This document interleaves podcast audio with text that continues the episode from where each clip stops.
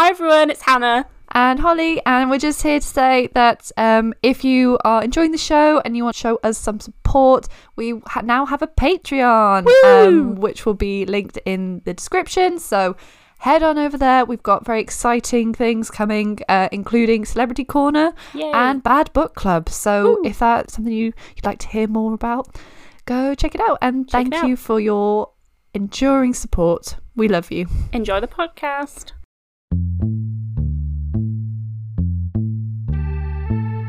Hello. Hi and welcome back to another episode of Culture Hang with me, Hannah. And me, Holly. Holly. Um, yeah, we like to talk about pop culture, just the popular stuff, and we like to hang out. That's generally just what we do, and we encourage you hang out too in whatever way you can. Maybe you're on your way to work right now, or school, or university, and you're just needing to chill out a bit, and this is the way. Or maybe you're just gals. in bed. Maybe Yeah. you're hanging in bed, and whatever you're doing, we love you for it. We love it. So join in with the discussion, even if you look weird.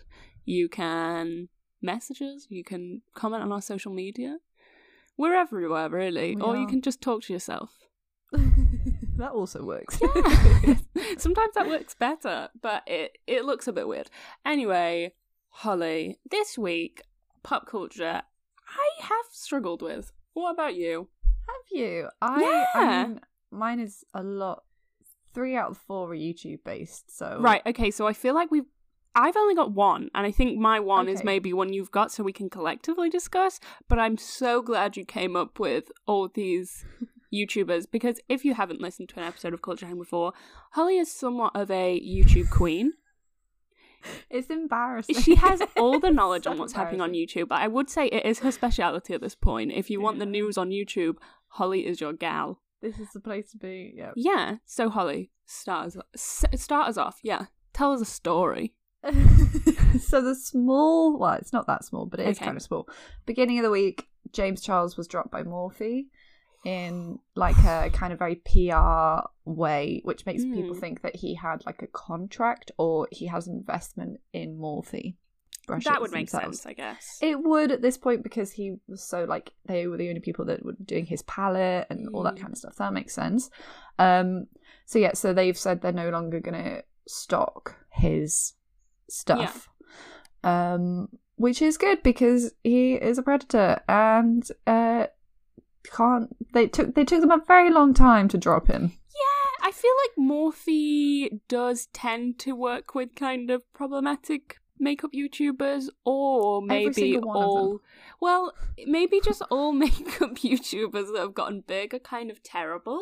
Yeah. And because I know, and if you guys know any, please let us know. But I know there must be really sweet, lovely, small makeup gurus out there. Mm.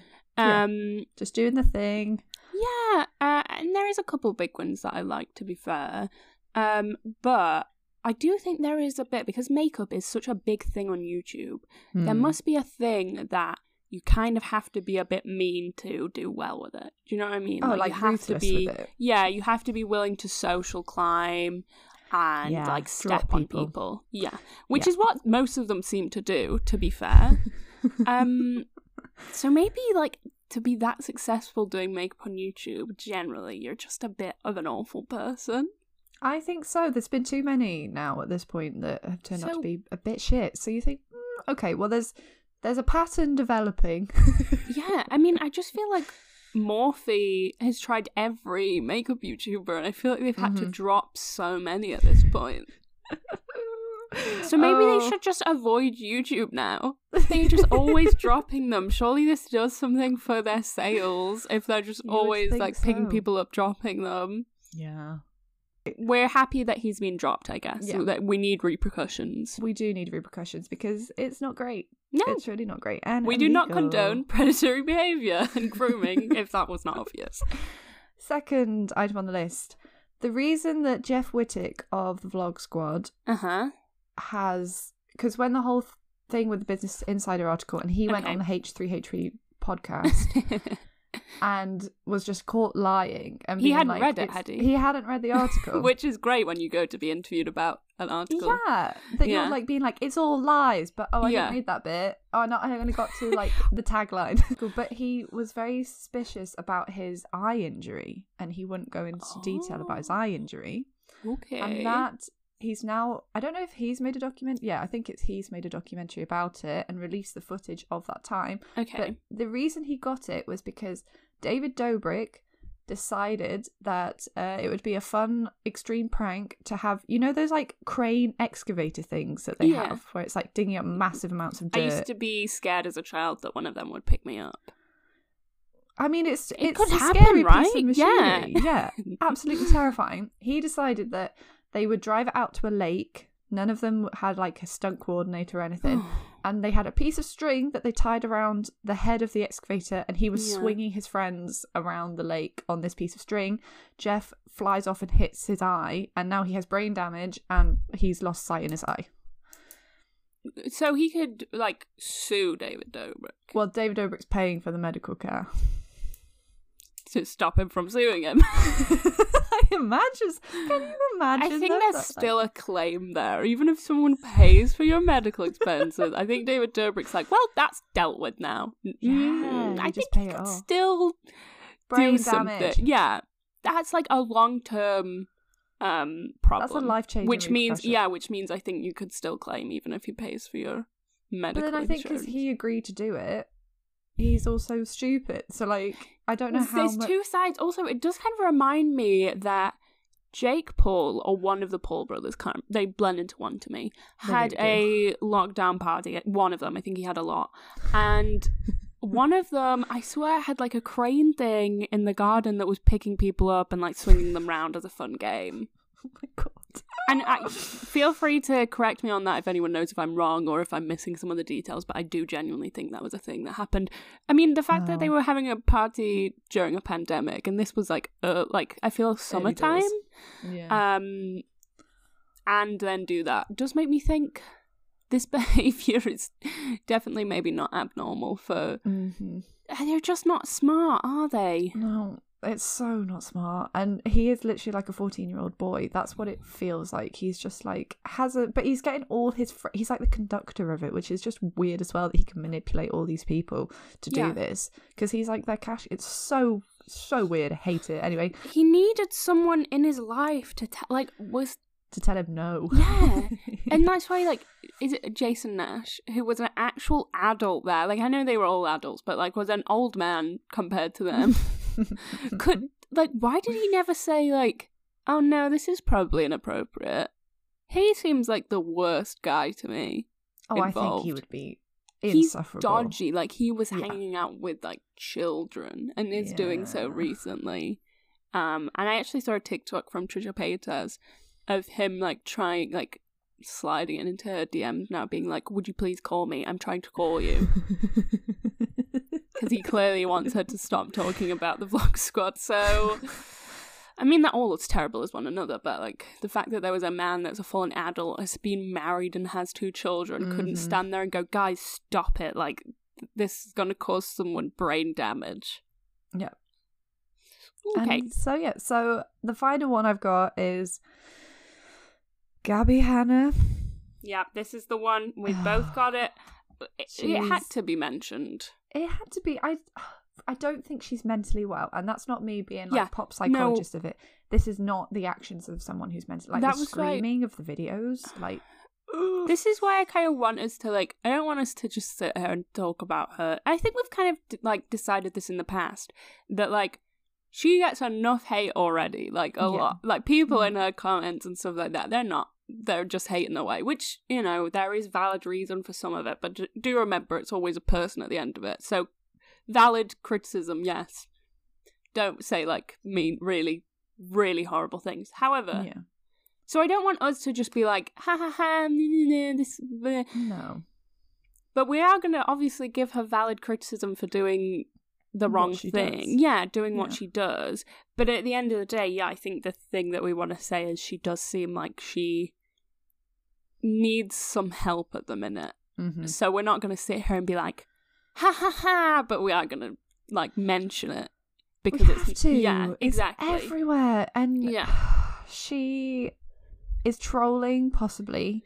Uh, she's decided to lash out against Rachel Oates about Yeah. the criticism, but this was like months ago. I don't know why she's So, bringing it up now. It seems very Trisha Paytas to me. Like it seems like older Trisha Paytas behavior. So I don't know if she's like observed that and seen like that because Trisha's doing very well now. Mm. Um, and Trisha Paytas' career has kind of gone on the up, whereas Gabby Hanna's Yeah. has continued to go on the down. So I don't know if she's seen that and decided to move on to a Trisha route. Um, Mm. but it's the thing she was saying about Rachel, who did like Rachel's videos were valid criticism of poetry. It wasn't really like It wasn't criticism an attack of. on her. No, it was just the poetry, and you know you can just not watch the videos. Yeah. Um, She sent her the book. She sent her the book because the first one that Rachel Oates did was so kind of nuanced. She she gave it much more credit than I think it deserved. uh-huh. She gave it a balanced response, I think, and she Mhm. still her overall thing was that it was badly written and you know quickly rushed through. That sparked a whole load of critiques of Gabby's poetry and other poetry books, which you know. It's the internet. If someone sees if that's an interesting topic, then you're going to talk about it as well. You've Yeah. got to expect that with the things that you put out there. She sent her her second poetry book called Dandelion to Rachel Yeah. Oates. She reviewed it and she was like, "This is also bad."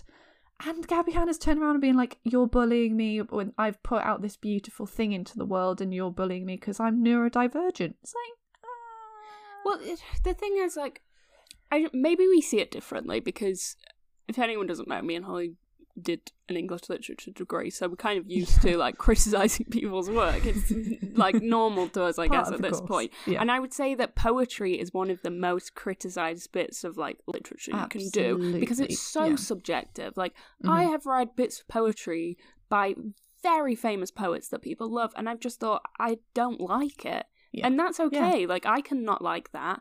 If Gabby thinks that her poetry is good, then it's good. Like it's good to her. If some people read it and enjoy it, it. yeah, then that's good. That's good enough. Like that's okay. And to be honest, all press is good press. Rachel hating on it probably gave it more press, and like probably then more people bought it, even if they were buying it, it. just to like hate on it.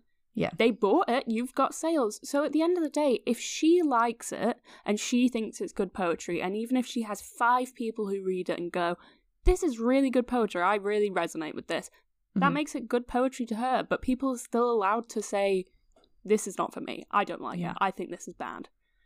That's just how art works. Art is Yeah. subjective You put she it out has the world. She said this herself in the past. But the stuff she was saying about Rachel was just mean and Mm. she called her a loser. She said that no one cares about her unless she's talking about Gabby. Mm. Um and then all these tweets that she was writing about Rachel, she then posted them on her Instagram story and tagged Rachel in them because Rachel does not have Twitter anymore. So she tagged she made sure to go on a platform that Rachel had so that she could see them. Mm. And Rachel was basically like, just stop, I don't want to be a part of this. Yeah. Um and she said, It's been months since I reviewed any of your work, just accept the constructive criticism and write better. Um, but then Gabby wrote, like, fired back and said that Rachel was narcissistic and abusive. which is just not like it's it's just not but it, every No. criticism she sees i think she's so desperate to be liked and so, so desperate but Yeah. for everybody to read her work the way that she reads it Yeah. but people aren't not everyone's going to like you or your work. That's just part of the world. And you're like 33 and you should know this by now. And but if you've got mental health issues then obviously that's going to flare it up. Yeah. and this is the response of somebody who's probably not very mentally well. She's done this before on the internet. Mhm. she's had this kind of reaction and you just think oh I, I want you to get help. I don't want you to be doing this. You know people are trying to be compassionate towards you but when you're Yeah. turning around and being so horrible and mean it's like why did you need to do that why yeah. why are you using I your mean, platform when- to do this I don't see a time that we're going to suddenly become fans of Gabby Hanna. oh i'm never gonna like her No, I mean after everything she's done, and that's not just regarding the poetry. I mean, she defended a or like went back to being friends with a rapist who had raped her friend. Let's Yeah. remember. So, like at the end of the day, I'm never going to be able to put that aside and go and be a fan of hers. But I'm um, also not going to be someone who doesn't recognize that it does seem like she needs help at this point in Mhm. time.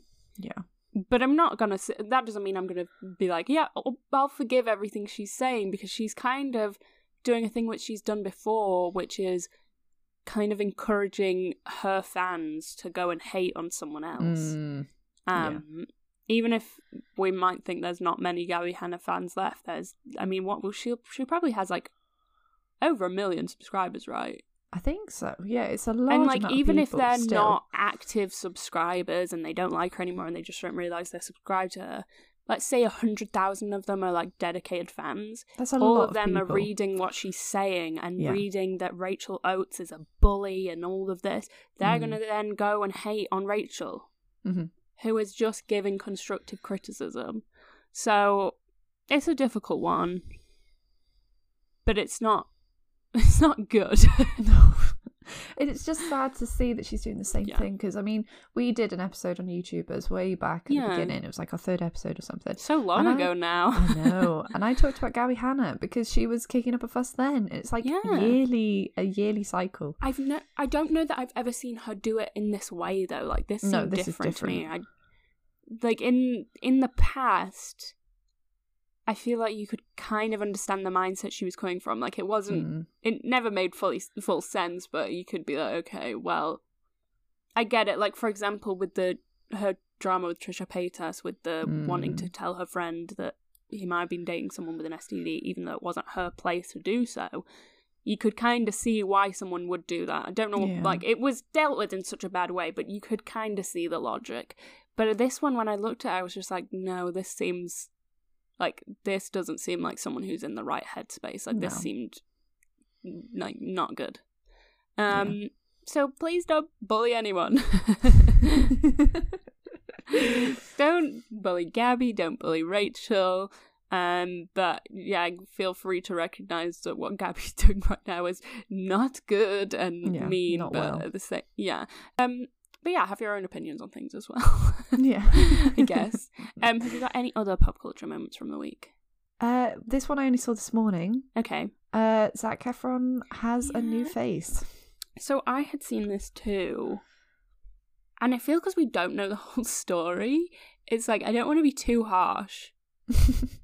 But his face is different. yeah, Let's they- say that. I think plastic surgeons are saying that he's probably had fillers in his jaw to change the shape Yeah. of his jaw and possibly with his like lips. his lips, well. I definitely feel like he's had lip fillers, and his jaw Yeah. too. And maybe like a lot of comments I've seen are saying that he's uh like a really self conscious person or something like that. So Hmm. I feel kind of sad, but then Yeah. I'd seen others about. I remember this being re- reported that he'd broken his jaw at one point. So I don't know. Oh. Maybe It's when like he broke his. Well, Yeah. I don't know. Maybe when he broke it, I don't think it was made like when it's set. It was maybe not the same jaw that he'd had before, and now maybe he's like trying to make it better. I don't know. Maybe he's insecure about it, but it was a surprise. It was a surprise. Like, and I don't know. I just didn't expect his face to look like that. And I mean, obviously, it's his face.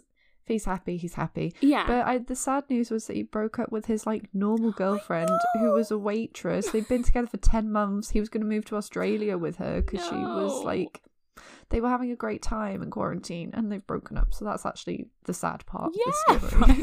the thing is, at the end of the day, whatever his face is like, Zac Efron seems to be a genuinely nice person. I think he is. Yeah, and so I don't know. If he came up to me and he was like, "Hannah, you're the one for me," I'd be like, "Okay, this is my life now. this is my life." I don't even know that like I really find him attractive at this point in time. Well, I don't really think I do, but that's nothing to do with him. I just I can only really dedicate myself to a certain amount of celebrity men at once, you know? Like there's only so many I can deal with. And so many of them are problematic. Like I have to limit myself because I do. don't want to be disappointed. No, and So, it's, it's the name of the game. It's the All way I we've got to live. All I can hear in my head is the um, "I hate all men when he sees me." well, that's maybe me with Zac Efron now. I just feel like he would treat me right. I mean, the fact he was willing to move to Australia. They've spent like ten months in quarantine. Is I think like five years. in, Yeah, like, a right? That's dedication. Ten months is a long time to spend with someone that you've just met, so they must have been really happy. But now that it's amicable, Yeah. good. And she looks so nice. she looks lovely. Mm, sad. I hope I- he's okay. What, yeah, same. I hope everyone's okay. I just hope he's okay. But I will say his face was a surprise. It was a surprise. Yeah, It was a surprise. shock. Um, I will mention some small pop culture things I'd seen this week, just because like I don't have enough information on them, and also I feel like we could maybe cover them in more depth in another podcast. Well, one of them we've already covered, so I didn't want to go too into. Um, have you seen this stuff about Demi Lovato? Oh, that was my other one. I forgot to write it down. Yes, I've seen Yeah. the Demi Lovato yogurt thing. What's Right. going on with that? You don't know. Demi Lovato went into this like it's I think kind of a famous yogurt, frozen yogurt place in LA. So I don't know what because frozen yogurt seems wrong, but I don't say yogurt obviously. Um, so she went into this frozen yogurt place in LA that I think is quite famous, but it's like a uh, family-owned business. I think I don't think it's a okay. I don't think it's a big company. Uh, and they had a lot of, I think she called them diet products, and I wouldn't be surprised if some of them were maybe like, maybe some of them were marketed as like skinny food and stuff like that. Mm. But some, I think the idea of them was that they would be good for people like people with diabetes or Yeah. um people who, who can't have sugar, stuff like that. Celiac, yeah, stuff like that. But the response to this was not good because people were like, you are attacking a family owned business that is probably trying to recover after a pandemic. Mm. Um, And cause, just because it's triggering for you yeah. doesn't necessarily mean that you need to go on be this public like rant, No. like weird, really weird ranting It was it. weird. But it's another thing that, like, I had seen people. I, I think because I maybe watched one of the videos, it's all on my TikTok now. But I do think some people are being too harsh, and I would just remember at the end of the day, she does have an eating disorder, and Yeah. if she's struggling with that, her reaction may not seem rational to everyone. Yeah. And it's fine to call out that what she's done was not right and that, you know, the business needs to be- continue because other people like it. That's okay. You can call that out. But don't. I've seen a lot of people just like attacking her personally, people attacking her haircut and stuff like that. Which, Mm. but just keep it on like valid criticism, guys. Yeah. Like she's having a she's had a rough time, and then a lot of people saying like, "Oh, it's the third paid for documentary about your addiction for me." We have criticized it in our videos on Demi Mhm. Lovato's documentaries. You can go watch them, but I would say we don't like. I wouldn't necessarily jump to blaming Demi Lovato for oh that God, because no. Think It's of all the management yeah the management that's behind her they'll be like we can get more money from another documentary? Fab let's do one. Yeah. and at the end of the day if she chooses to profit off her own trauma let, Who's to say? yeah no let her do it like she's been through a lot. I'm okay with her doing it yeah, Yeah. fine with me. Um so i don't know. Just not, yeah that's just kind of a weird one. And then the final one that i don't want to get into too much because i do feel like we could maybe cover this in our podcast if people are interested. Have you seen this stuff on TikTok about this band Tramp Stamps? I have seen the Tramp Stamp slander. I Oh yeah, it's insane. I love the slander. Um, yeah, like I say, if people want to hear more about it, we are happy to go into it because I think it would Oh, be yeah. interesting. Because the rumor is they are industry plants, Mhm. um, but also they seem to just be kind of terrible. Uh, their music's not good. I actually listened to the song in full to make sure I could give a valid criticism of it. and It's not good. It's not.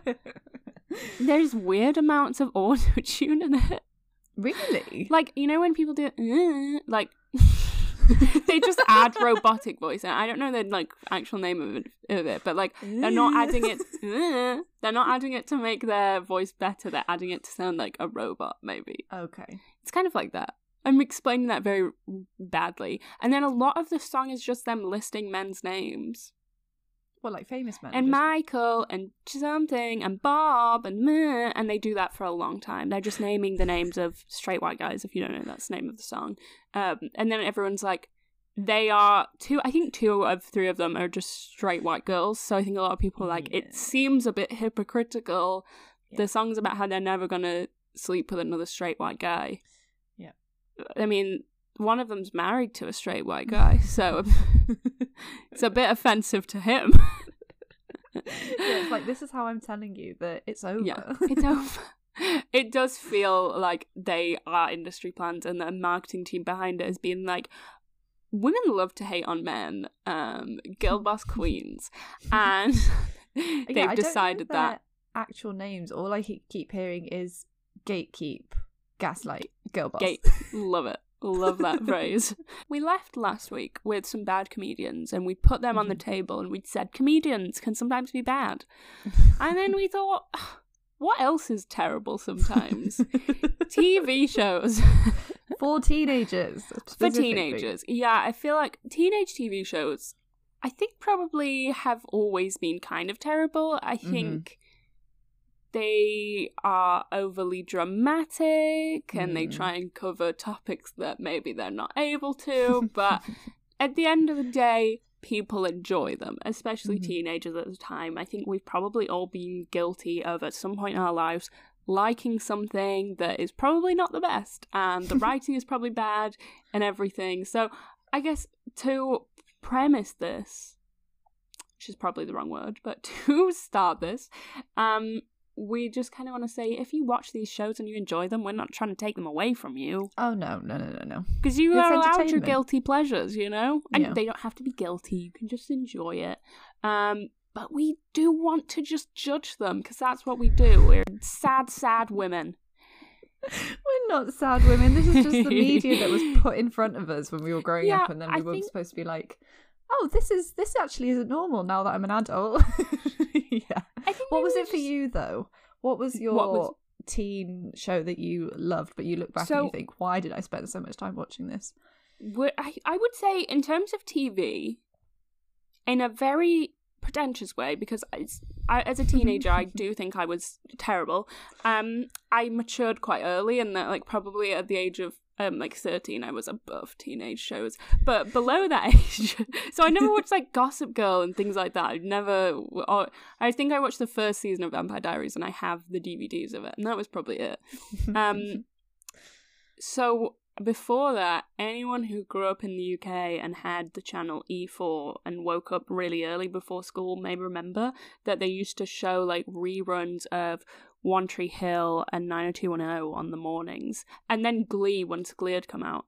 Um, and it would they would play from like six a.m. to eight a.m. and I would get up really early before school so I could catch like nine hundred two one zero. So I definitely think it was nine hundred two one zero. And I I watched and I never talked to about it to anyone because I think I tried to talk to it with someone once and they were like, "What is that?" And I tried to explain the plot and they were like, "That sounds horrific."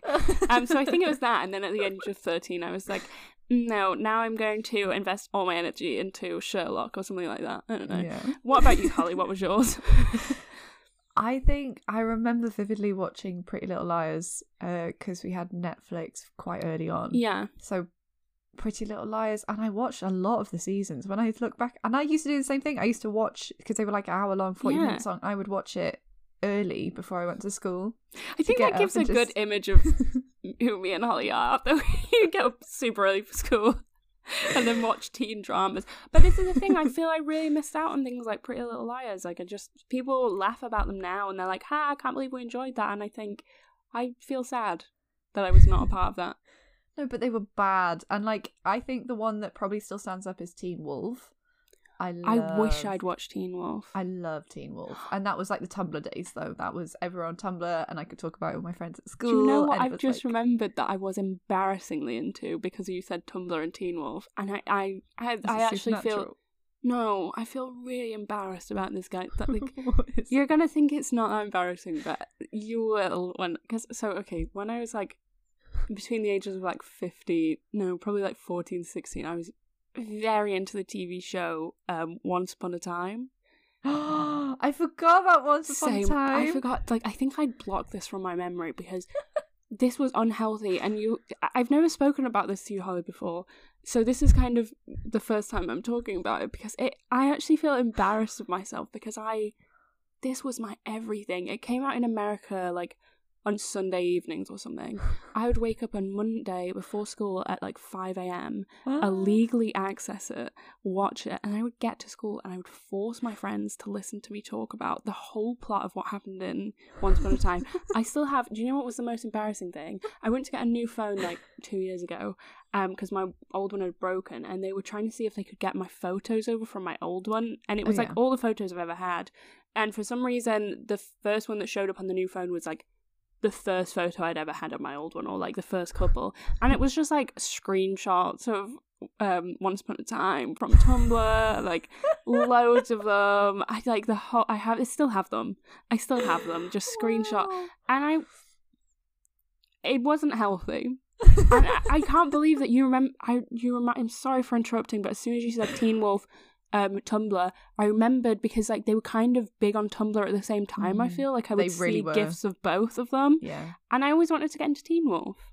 Yeah, because I tried to watch Once Upon a Time and I got so confused because I was like, why is why is the guy from Fifty Shades in this? Why is this his Yeah, like right. I don't think anyone addresses that, but um, Jamie Dornan's like in two episodes of it, only two episodes? Oh my god, maybe I was like- more. He's maybe six. and the woman being Snow White, I was like, okay, I don't think I It's could. I can so kind of believe it, but I can't. No, I'm- it's so bad. I actually feel in that like I don't like talking about it because it's a very embarrassing sore spot for me.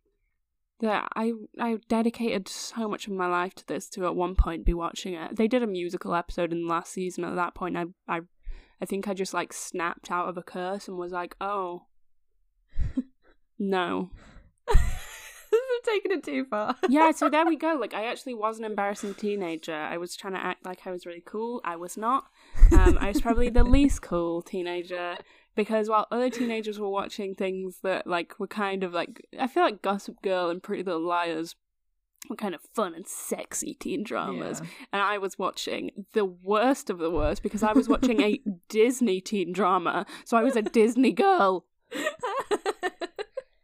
oh, the other one that I've just remembered is um, I watched. I tried to watch Vampire Diaries. Found Elena really irritating, Oh, she's the Um, worst. but really loved the originals.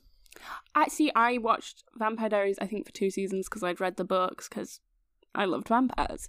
Um, I too found her irritating, and I always wanted to get into the originals, but I couldn't find where it was on because I really liked Klaus. Yes, they're all great. I think because it's like history and they're all old vampires. Yeah. And it was like it was in set in New Orleans. Loved it. Great. Yeah, if you don't okay. want to watch Vampire Diaries, watch the original. They do you know they have like a quite good. new, like a sequel to the Vampire Diaries now about like the children. Oh no, they don't. Yeah, they do. Oh, So God's that's out there. Ugh. Yeah, I think it's bad. I think it's not meant to be good. Anyway, so Holly, start us off. Who are you talking about today in terms of team dramas? And yeah, just get into it. Yeah, the what I did actually watch the first season of this. It was uh, I'm talking about Thirteen Reasons Why. Woo! Which- Oh my god, what a f- absolute like dumpster fire. so think I have never watched. call it. I've never watched it, so this is going to be new to me. But I obviously know the things that happen in it because I had read the book when I was younger. Oh, I had the book. I never read it. Because So girl's called. Hannah, right? Yeah, she's called. So I feel like I read the blurb and I was like, money. and then I read it and like I was young when I read it, so I did not realize it was problematic. And then I think I started reading articles on the TV show and I was like, oh, okay. I kind of learned from its mistakes. Uh-huh. And, that, and that's how I learned like that these things are not acceptable on TV and why they're wrong. So that's going to be cool to learn from Holly. So let's hear it for the boys. I remember. I think I watched. It came out when we were in year ten, so we were like kind of old, getting on up there in high school But years. What's the And- rating of the show? Sorry to interrupt. The rating of it, Like like the- teen. I think it's only a fifteen. Is it fifteen? Right. So, but it is for like older teenagers then. Like it Yeah. was. It was definitely marketed to people our age when it came Yeah. out. Yeah. Absolutely. Like if you were in the last years of your high school, Yeah. really. So we Uh, should have been the people enjoying it. We really should have. Mhm. And I remember we were all like collectively traumatized by its content. Yeah. Like it was a thing when you got excuse me when you got to the end of it and you were like, okay, I don't don't think this is. mm, So when no. you when you first watched it, did you think there's something wrong with this? Or Yeah. were, yeah, so immediately that was clear to you that like that should Yeah. not be shown. Yeah. I think the characterization was really weird, but like the rape scenes and the Yeah. suicide scene, which you know they didn't take down for years, And Was- now it has been taken down. it has been Yeah. taken down, and they have like a warning read by all the cast members at the beginning of being right. like, Which "This is is kind of a good. conversation," but like, mm, this is the content you're putting out in the world. It's not helping. Um, but yeah, the it also birthed, birthed the meme. This is my thirteenth reason, which I still hear people use, which is funny. I heard someone but use it's it not earlier funny. today. Yeah, I kind of feel like uh, when I hear it, I'm like, ha, and then I'm like, oh. um, but yeah, we're not. My plan is not to like lightly discuss the topics No. because they're absolutely horrendous. So I will be putting some links for like Samaritans and places you can get help Yeah. if you are any tr- if you're triggered by any of these uh issues, and if you're not in Mm-hmm. the right headspace to listen to us talk about any of the tr- content warnings. Just you know, skip to my bit, skip my bit, and then yeah, we'll, we'll try and put in timestamp to- timestamps too. yeah, So check to out the Hannah's bit. description at now before Yeah. we really get into it. Yeah, because then we're gonna have a laugh at the end, hopefully. Yeah, hopefully after- we'll we'll bring up some mood after the darkness, but we need to discuss it because we're going to discuss the bad things that teen drama does. So we have to hear this. We do, we do. Okay, so I remember me and you having like quite a few discussions about this show and the, how dangerous it actually is because there are ways with how media can present or discuss Yeah. suicide, especially teen suicide, hmm that in that doesn't encourage copycat suicides. Yeah. Because if someone is in a dangerous place and then they see like a step for step guide on how to do it, hmm it could set them off. And I mean, you can't really blame the show for causing an increase in teen suicide, Yeah. which, but I definitely think if people watched that it, and it was a contributing factor, then it's. Oh, it's just it shouldn't have been done Because- in the first place. Like that episode should not have Would you that say ever. that it was romanticizing it? Hundred Yeah. percent. Well, that's why like it impacts people because it's seen Yeah. as kind of a romantic thing to do, which is never how it should be seen. No, no, and um, they didn't remove it until a couple of years after it first was released. So it did have like a long period of time where it could have been viewed and Mhm. caused damage that I don't think the writers or anyone on the show has taken accountability Yeah. for, which I think is hugely dangerous considering it's just been endorsed because they've had like three more seasons after that. So When baffling that it did because really it, it should just end Yeah. with so instead of just ending it or at least like using a second season to fix the mistakes of the first season yeah, it used yeah. the other seasons to get progressively worse Oh, definitely. And it was like, right, this is our thing now. We can discuss teenage trauma. So here are all the other traumas. and then we're going to do them all badly. Okay. every single trauma imaginable They were like, we're the people to do this and to do it well when they just. you never are No. so even the whole premise of the plot Mm. in the book as well, but Yeah. I imagine the book's done differently because it's like can be an internal monologue, which is different. yeah Whereas this, it's like the romanticization of suicide. It's like she's able to exist beyond her death and that she can live on and she can influence her life after her death, which is not the case. Once you're dead, you're dead. Like yeah that gives the the false premise that I mean, obviously the people around you will be in grief and that will change people's lives, but actually changing the narrative after you've died and like giving it a reason Mm. is so so dangerous. Yeah. And like it's like she's able to watch over their lives and she appears all the time as a ghost or like a hallucination for Clay in the later seasons and stuff as he's Yeah. like losing his mind. But um her suicide is also presented as like the only option and that these are all the different steps that she took and that sh if one person turned around and said reach the hand out and try to help her yeah it could have all been different when that's like not the case. Yeah. It's not there's mental health issues that, that Hannah Baker was clearly suffering Yeah. from that they place less of a emphasis on than they do like other people's bullying and actions to her towards her and that's why they all contributed to her like killing herself. Yeah. And that's just bad. Like objectively yeah terrible. so, um, doesn't only romanticize suicide, it romanticizes self harming.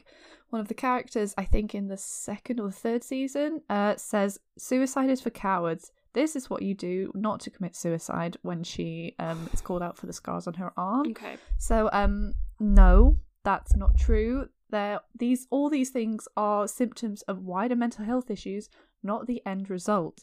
These are not the only ways to solve problems Yeah. with mental health. Like that's a, such a dangerous Yeah. message to push on people. Um it shifts the blame of responsibility of Hannah's own actions to take her life on the people around her without accounting uh, that she actually made that choice herself and that it was her mental health Yeah. that co- was like the biggest contributor. In fact, it was everyone else's shitty actions towards her that pushed her over the edge. Um, yeah, and that's like such a trope as well. I feel like at this point, Yeah. it's so dangerous to think like, and that's what they carry on into the further seasons. Like, if one person had just been kind and had turned around and made a difference, like she would still be here today. like, such a- fuck no. It's a misunderstanding. Like, okay, there are instances, and not demeaning those instances, where severe bullying does lead Mhm. to t- like bad mental health and escalating Oh, into suicide. absolutely, and it always has. That happens. That's true. Like, Yeah. always be aware of what you're saying and stuff like that. However, it sort of demeans the idea that like sometimes like it doesn't understand mental health and sometimes depression is not really set on by something. That's why it's depression No. and not just sadness. If there was a reason for it, it would be a reasonable reaction to something happening. But that's Yeah. not what it is most Yeah. of the time. It's just like a pit that you fall into and then when it Mhm. gets to the point where you just can't see a way out at all you slowly start to think about these things. And Yeah. so it just kind of plays into the traditional trope of like suicide is only the result of like terrible people. So be kind. Mm, it's it's mm. kind of just a bad understanding of mental health which i didn't really need to be said. I think that was kind of obvious. But I think it's it's important to like point it out like that because it's such a glaringly obvious Yeah. mistake from two people who are not like we were teenagers, but and you know everyone's got their own mental health Mhm. issues, but like we're not psychologists. no no If you talk to any psychologist, if you talk to anybody, if anyone took responsibility on that writing team, anybody with half a brain would be able to go, actually, no, this this doesn't seem right. Why are we doing Yeah. this now? But they did did Yeah. did they I thought that they had consulted professionals or like uh, mental health professionals and they just ignored them. I might be misremembering that, Mm. but from what from vague things No, I've seen on. Tumblr back in the day when it came out, I remember that being a thing that they had actually maybe consulted someone like Samaritans, and Samaritans had been like, yeah, Mm. one of the like given them the rules they have about how you portray these things on television, and one of them is specifically do not show the act, um, and they just ignored it. It was there in front of them, and they chose Mm. to do shocking over accurate and healthy and Okay, so I actually ended up reading this really good Huffington Post article that I'll link um, that Yep. brings up the issues that there not being a structure that currently exists for this kind of show that is so issues based to do it well. Mhm. Um, and that's how we get into this like troubling territory because there's no other option presented for the teenage characters. There's only suicide and self harming, which is like the trope that they just keep repeating and repeating over and over because so many of these characters, like everything wrong happens to them. They should all. They shouldn't have all survived by the No. end of it with everything that happened. Um, but that's like typical trope of teen drama. Like it Mm. happened in all of them. I think this was just this show's different because they chose to for to have the central plot, plot of it be mental health. yeah. But think about all the ridiculous plots teen dramas do. hmm They like Pretty Little Liars. I haven't watched it, but I know they covered some big things for like. chop I mean, someone's head off at some yeah, but like first season, you have a sixteen-year-old girl having a relationship with her teacher. and it's completely like romanticized. Don't they end up together in the end? Yeah, I think so. So, like, you have that, but I think because the show doesn't choose to center itself around, like, paedophilia, everyone just kind of, like, moves on with it. And they're like, okay, well, okay, the show's not about for that, so we'll move on. Whereas if you made the show about paedophilia and then you have her end up with him, it's like, uh, no. And that's kind of what they did here in that, like, they made a show about mental health and then did it in the worst possible way, which is Mm. why they have the reaction they did. Whereas I th- if I think they'd just done a teen drama, everyone would be like, okay, I don't love the representation, Yeah. but it's a teen drama. Yeah. What But did they you chose- expect? Yeah. They were like, But no, they- we're going to talk about suicide. it's just oh, it's mm, mm, mm, mm, mm. um. Okay, so there's also no emphasis on opening honest communication for the characters. They say it in their like opening statement thing where they're like, "This is to start a conversation," because you know people don't talk about these things, and it's like Okay. you also don't talk about these things as characters in the show. You all just end up killing yourselves or Yeah. trying to like shoot each other up because that's a plot line as well. That well, I guess like the the way that they could have done it better. I'm not going to say well. Um, but that would be if instead of suicide, they showed how you could get help and like That's how exactly to because that's it. yeah. that's what they're saying so hard to do and it is hard to do Yeah. to like that's what everyone says like the first step is being able to talk about it and admit you need help that's hard so if they'd shown like how you could do that who you can go to Mhm. if you maybe didn't have family that you wanted to talk to who could be helpful they never showed that so No. they, they only- never they only showed it with the school counselor who turns his back on Hannah after she opens up about being raped. And then that's it. Like that's when she goes home and she decides like no one's going to listen to me. And if you have that but then you should have like help for the other characters who should be yeah instead of like going to therapy and showing them taking like discussing different things about mental health and there's just mm-hmm. none of it and it's like god you're only you're giving these characters trauma after trauma after trauma and then the only way you don't give them a way to deal with it healthily for a young impressional audience so their Yeah. all they th- see is it being like oh well i'm left with my own demons everyone's alone in the world ultimately there's no hope for me that's the Yeah. overriding thing okay, one thing I didn't think about, but it makes complete sense when I read it in the article. The show centers the narrative of a dead white girl seen through the male gaze of her male classmate, Clay. Which very uh, true very is- manic pixie dream girl is it not Exactly. Exactly. Mhm. And it's like you've turned a new version of it apparently You've turned this dead girl, and like oft, often the manic pixie dream girl's killed off anyway, isn't she? yeah But it's this, it's like a weird little, ooh, we're going to do something different with it. Like she's already dead, but she's still like quirky and cute, and we're going to live through her Well, life in it seems- flashback. it seems similar to um looking for alaska kind of thing like we'll kill off the girl midway through and then the romance and i get that i get that that book is trying to like say that that's wrong but this tv show's not showing it's wrong. They're being like let's romanticize the girl. So- um, and yeah, her depression is seen as like a quirky eccentricity.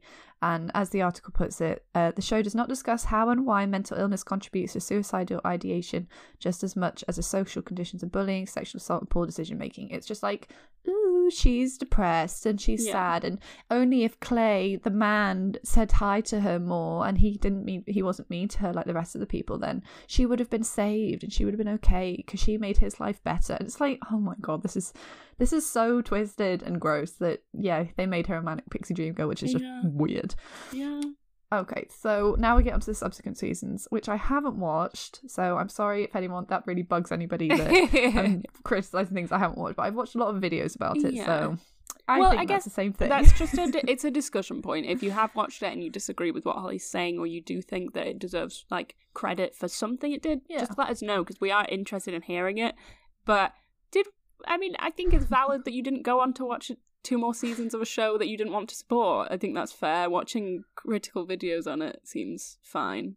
Yeah, because I was just like, where are they going to take it? Yeah. Because the first season ends like the first book does. So, and there's only one book. So, like, Yeah. genuinely, where have they got all these other plots from? Anyway, oh, so, air. um, yeah, they've managed to milk four seasons out of a bad, bad plot. Don't understand it. Um, the subsequent seasons have been characterized by The Guardian as missing the mark, depicting adolescence as a time of cloying sweetness and unbearable cruelty. So it's essentially like a soap opera, um, and mixed with one of those terrible educational videos that we all saw that were like from the 90s that were like the issues facing teens today that were just like this is not i can barely make out the what you're trying to depict Yeah. for me Yeah. number one and two nobody talks like this like oh i just remember those videos they were terrible um okay so in the second season there's a graphic another graphic depiction of sexual violence which um is viewed as exploitative and lurid um but they at least try to follow the impact of Hannah's death on the characters because I think it's like based on a court case. So her parents are suing the school because they could have done more in like their duty of care. So it's seen through like flashback of different characters talking about Hannah. It's just I don't know. It's like a lazy way of making more content out the same thing. I mean, it, like I say, it wasn't a bad idea to follow up with the second season if they were going to use it to like because they received criticism after the first season, so that the second season could have been an opportunity to be like, oh, actually, let's Hmm. undo some of that. But yeah, they instead but they did it because like you can see those kind of steps to do that in having showing the like what happens after this Mm. happens um Yeah. but they did it in a bad way again which i guess Yeah. wasn't a surprise No, because they did it badly the first time, and it's if you've got the same writing team, then it's going to be like what nothing did you much really is gonna change yeah Yeah. Um, so they look at her character more, but there's a whole new narrator in the third season who's like this transfer student, and she's British, and um, she just makes all these like weird comments and judgments about the other characters' issues as like asides, which is also strange. And then I think in the fourth season there's no narrator, so there's no consistency. just given up. From what i remember of the third season because obviously i've not watched it but i remember seeing the criticism and people did not like this new narrator. They were not keen on her. She was probably the most hated character Because there's no context for her. Like, why is she so involved in all the drama? Like, if you moved to that school and you were like, why is everybody like this? Why is this so traumatizing? Why is everyone Mm. so traumatized? Um, Yeah. I'd be like, oh, quirky little side. Let's make a judgment on this person's like, de- Yeah. like degrading mental health in front of my eyes. Um, also, third season tries to humanize Bryce, who's a serial rapist and bully from the literal first episode. Like, he is the arch villain of the whole story. But they decided that um, he has to show that he has the capacity to be a decent human being as a plot device because they ran out of things to talk about. So they try and humanize the serial rapist by showing that, like, oh, he is like painting with his mum and he like splashes her with paint and he says sorry to his victims like once. And um I think they also kill him off. I don't know if he kills himself, but I think like he definitely dies. I oh, I obviously never want to see like a rapist being portrayed in a good way ever.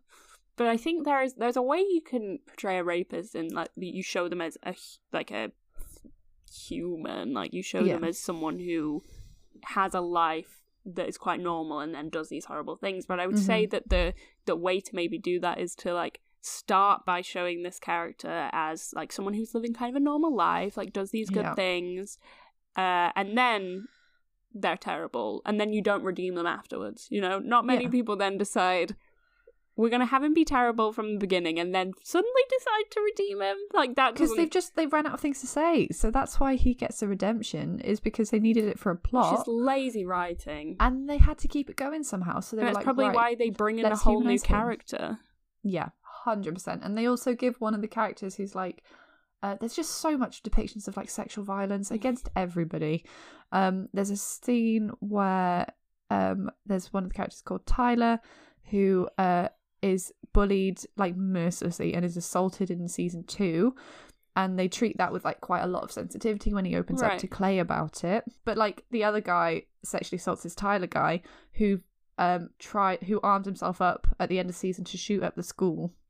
which is so wait so the person who has been sexually assaulted Yes, they then depict as trying to to to be a school shooter. Yeah, which is And just it's a Clay talks him brilliant down. way to um show Treat the that. aftermath of sexual assault and rape right To- Yeah, and school shooting, which is a huge thing in friggin' America. Like that sounds like the absolute terror to me. Like, can you imagine Oh, yeah, going to school no. every day and thinking that your school's going to get shoot? Like, genuinely, it's happened so many times now. well yeah the fact like uh, we do have a lot of american listeners so shout out to you and if you have uh something to say on this we'd love to hear it because it's not uh, it's not something that you prepare for in england and, and like No. it's something that you have like preparation for in America, which is Yeah. very strange to us, and Yeah. I can't imagine just living with that being a, a, like a possibility. Like a terror thing. Like obviously, and, like, it's a, a small drills of it. possibility for anyone, but like Yeah.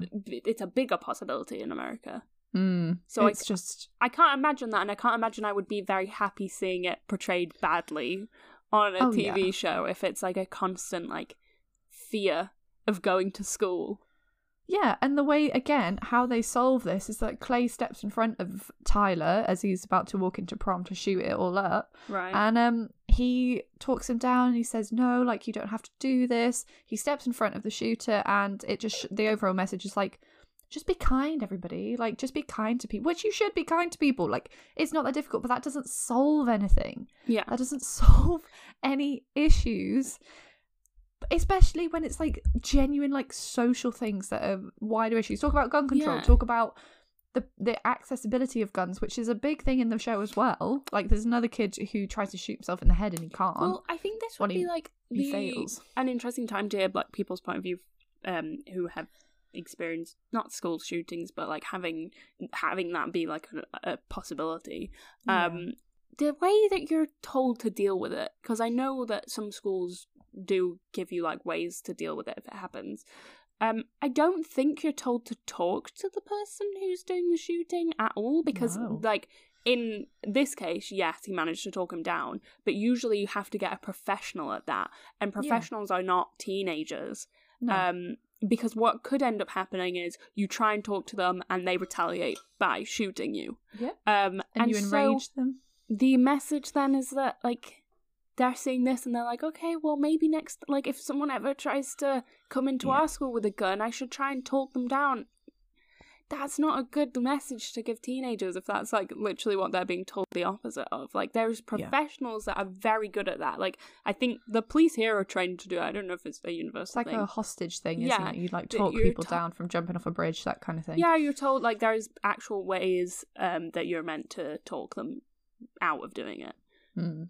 And that's just it. Like all of it is just Yeah. bad because they can't help themselves by like drifting into this melodrama, but they keep saying like it just can't decide what it wants to do. It's like we're Yeah. breaking taboos, we're talking about things in the open where everything else is hidden, and that's true. Like, yeah, no one wants to talk about teen suicide or how to ha- stop help it, but this is not the right way to go about this conversation. It's not helping it. It's just glamorizing it. It's depicting it again and again and again, like brutal scenes Yeah. Of like rape. And I mean, they didn't do another suicide scene, but it was on there for years. Like Yeah. the amount of damage that could have done for people. And I remember it being, and for the shock of it, rather than it actually being not constructive because that's the wrong word, but if you want to have a conversation, you have to do it in the in the way that you know, like the Samaritans have, um, and Mind have like a whole thing about how to depict mental health on Yeah. screen, so that it's it tells people to go to get help in a different way. And we, um, what was that play that we went to see at uni? Oh, there's the a one play, play. called Every Brilliant Thing. I think I'm getting that right. Great Yeah, play. It's basically like a one man show, a one person Yeah. show because it can it, the gender of the character doesn't really matter. Um, and they talk about depictions of suicide in it Mhm. and what you should and shouldn't do. And it's that's probably the first time I learned about like I I knew I obviously knew by that point that it wasn't good to show it. Um, but then Mm. by reading this and seeing this, it was like, oh, okay, so that's why. That's so. I Yeah. recommend. I think you can find this on YouTube, and you can probably find the. You can. I recommend reading it. It's really good, or watching if you can. But that's kind of a good depiction of mental health, and not. It's not in Mhm. teenagers, but like mental health and suicide. Um, this is not, and this kind of does exactly what that place is not to do. and they had uh people from mind sitting like they'd paid organizers who were trained to deal with these issues to sit there in the audience so that you could go and talk to them if you felt affected by these things and that's great like that's the practice yeah, they that were should be put in wearing place. like not this They were wearing the tops with the like logos on, so you knew like Yeah. who they were, and you could go talk to them afterwards. So like that was like they they. I feel like having just the cast members say at the beginning of this, like, "Oh, you know, we're starting a discussion, but just so you know, it's not great." Uh, it's not enough. Like, it's not enough No. for what they're trying to show. Um, no so they should have done better i'm glad that it's ended i don't think it should be on netflix No. anymore but if you've enjoyed it that's fine you're allowed to enjoy these things it's there to for you know if you really connect with the characters great i'm not taking that away from you i just think on the whole they could have done way Well, better but than they is did. this is like what I was saying. The problem is that they tried to like they were marketing themselves and saying that they were a show that was targeting mental health, that was depicting mental health, that was breaking boundaries. And if they'd just been like, we're teen drama, we could like kind of. Hmm. I mean, I wouldn't have forgiven them because it's gone it's gone too far. But I, there's aspects of it that you could forgive by being like, teen mm-hmm. dramas are ridiculous. They go too far. They Yeah. pick plot points that are way too much for a, a show that's a teen drama, but because they stuck with being like a pioneering show on mental health, the criticism mm-hmm. has to be said that they did a bad job of that. Yeah. And that's what Yeah. we're saying. If you enjoyed it as a teen drama because there was things happening that were like shocking or that because you were left with cliffhangers and you wanted to know what happened next, that's fine. That's fine. You enjoyed it. Yeah. That's good. But it just has to be pointed out that they, you know, the way that they covered serious topics was not good. yeah. So yeah, so they are my thoughts on 13 reasons why. And now for the for the happy stuff. The happy stuff. So, um, I've gone full on documentary here. Um, Ooh. so I'm covering Riverdale, everyone's favorite. Uh, I feel like I should clarify to begin with. No, I am not a Riverdale watcher. I have watched episodes occasionally with people, and I'll get into why. and I have watched some episodes for this, which I'll also get into. But no, I'm not a big watcher. What I am a watcher of is the YouTube videos that are like Riverdale having a bad script for 15 minutes or whatever. They are the best YouTube videos. Everyone go watch them. I became slowly obsessed with these YouTube videos, watched them so much that I do think I know kind of everything that's happened in Riverdale. Oh, you will do Yeah. because it's not like it's a lot, but also not a lot at the same No. time. Like I watched the first, I think I watched the first two seasons, and then I think you know, like uni life carried on. Um, but I Yeah. enjoyed the first two seasons because they were kind of like well structured. But now I don't I know don't like. doing. I mean, for one, I don't think we're the right age for it. I think if we'd been younger, if we were watching this Yeah. at thirteen, and I'm not saying if you're enjoying it at an older age, then you're silly. No, I just feel like for us, if we were watching at thirteen, we'd probably love it. We'd think it was the best thing ever. And really, it's no worse than any of the teen dramas we've mentioned before. This just gets a lot of attention for. Mm. I mean, the writing is particularly bad. But yeah, so I love those videos. I also get a lot of TikToks on it now because the new season. Um, I mean, this is going to contain Riverdale spoilers, so if you don't want them, then this probably isn't for you. Um, but the new season does a time jump forward, so now they're all like full on adults, which I love. Anyway, so um, we all know Riverdale. Well, probably not, but most of us know Riverdale as a teen drama that's on Netflix. Um, I think it was one of Netflix's like big hitters in the earlier days of Netflix. Hmm. Um, and we all know it as featuring either Zack or Cody. I'm not sure which one it is. Uh, and I think that was kind of cool. either. That was like a reason to watch as well because no one had really seen Zack or Cody since uh, he was on The Suite Life. So it was like, whoa, Zack or Cody is doing really well now. Um, we know the writing is bad. We know the plot is ridiculous. But I want to know why are people watching it? Like, what is enticing people? What's going on there? So, like, is there a genuine audience that likes the plot? Do people enjoy? And I, I want to Mm. hear people's opinions on this as well. Everyone's got an opinion on it, but do people enjoy the plot? Is there something there, or are they consuming it the way that like me and Holly consume things like Twilight Breaking Dawn, the movies? Like it's Mm. terrible, but we love it. Like it's so bad. The script is terrible. yeah. Baby Renesmee, yeah. oh, horrific. but we love it. The way some people watch Glee now, in that it's so bad, but Mm. it's just perfection.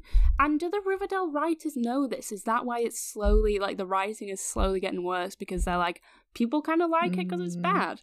So I began my research into Riverdale in I think the best way possible because I thought, how do I learn why people want to watch Riverdale? I have to interview someone who watches it and has continually watched it. So I went to my consultant on Riverdale, Miss Lydia Kendall, who's probably the only person I know that has consistently watched it.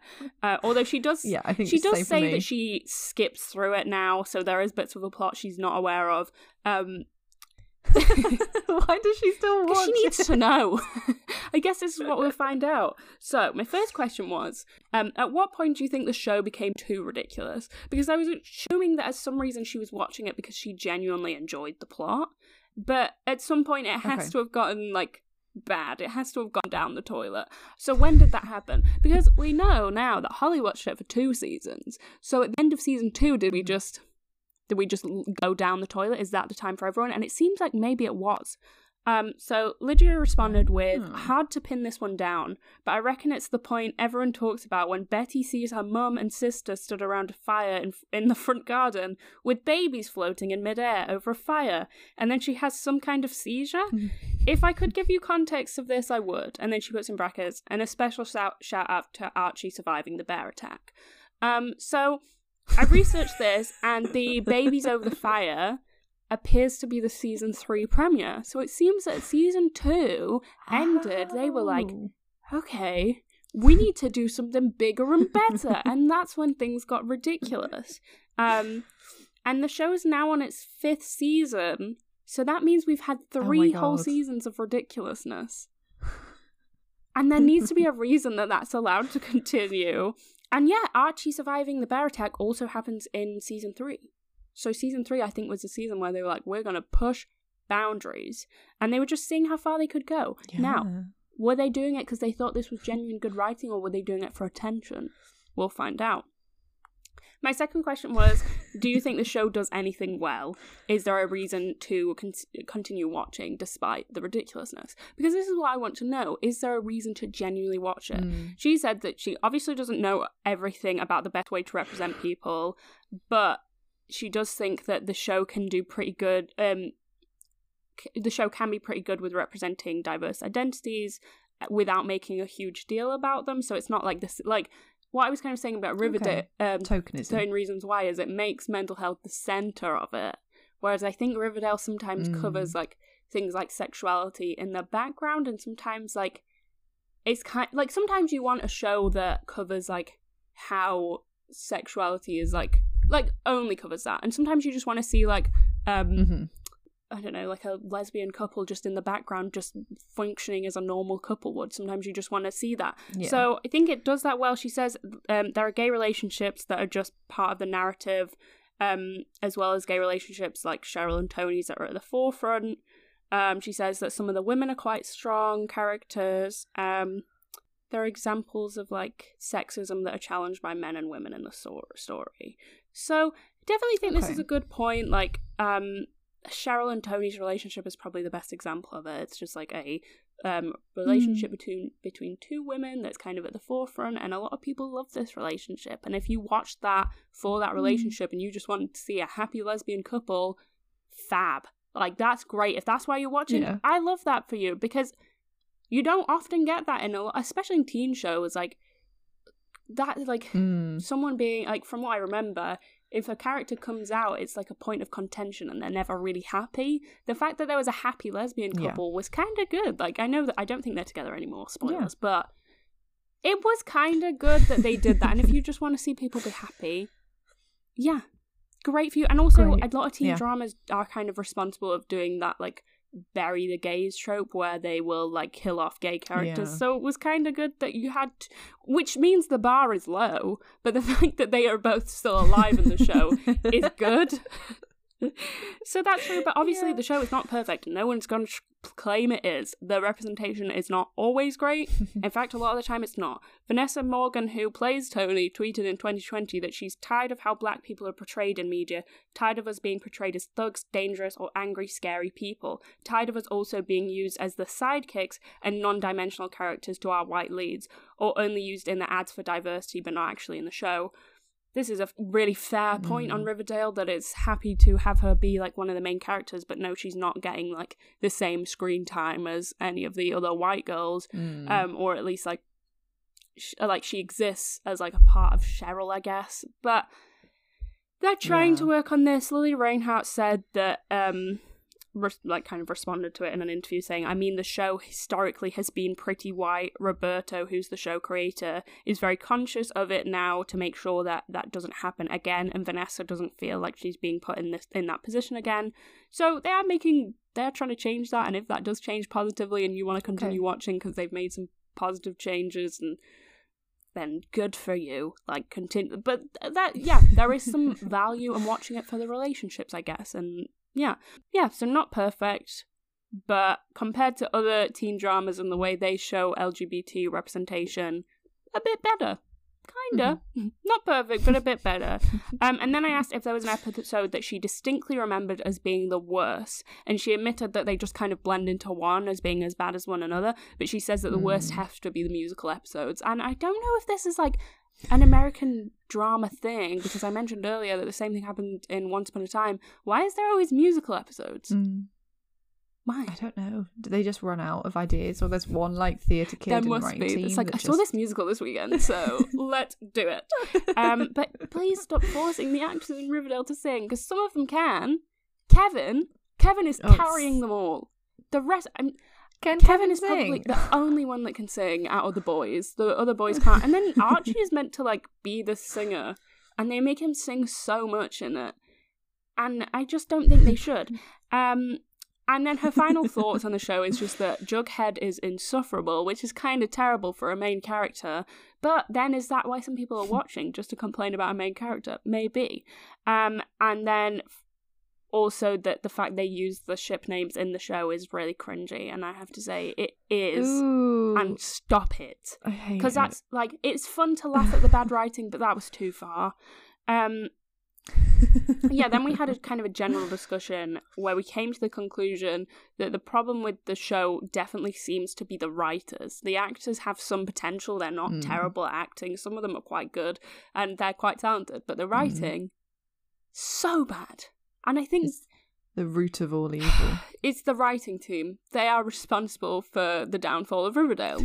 Um, but it seems like maybe the writers realised, and it seems maybe this happened at the end of season two, they realised that the show maybe didn't have strong enough of a premise to, and this is a conspiracy theory, but it mm-hmm. didn't maybe have strong enough of a premise on its own to not be cancelled by Netflix, because Netflix will cancel a show in like two seconds if it's not performing as well. Yeah. That's why so many people's favourite shows have been cancelled.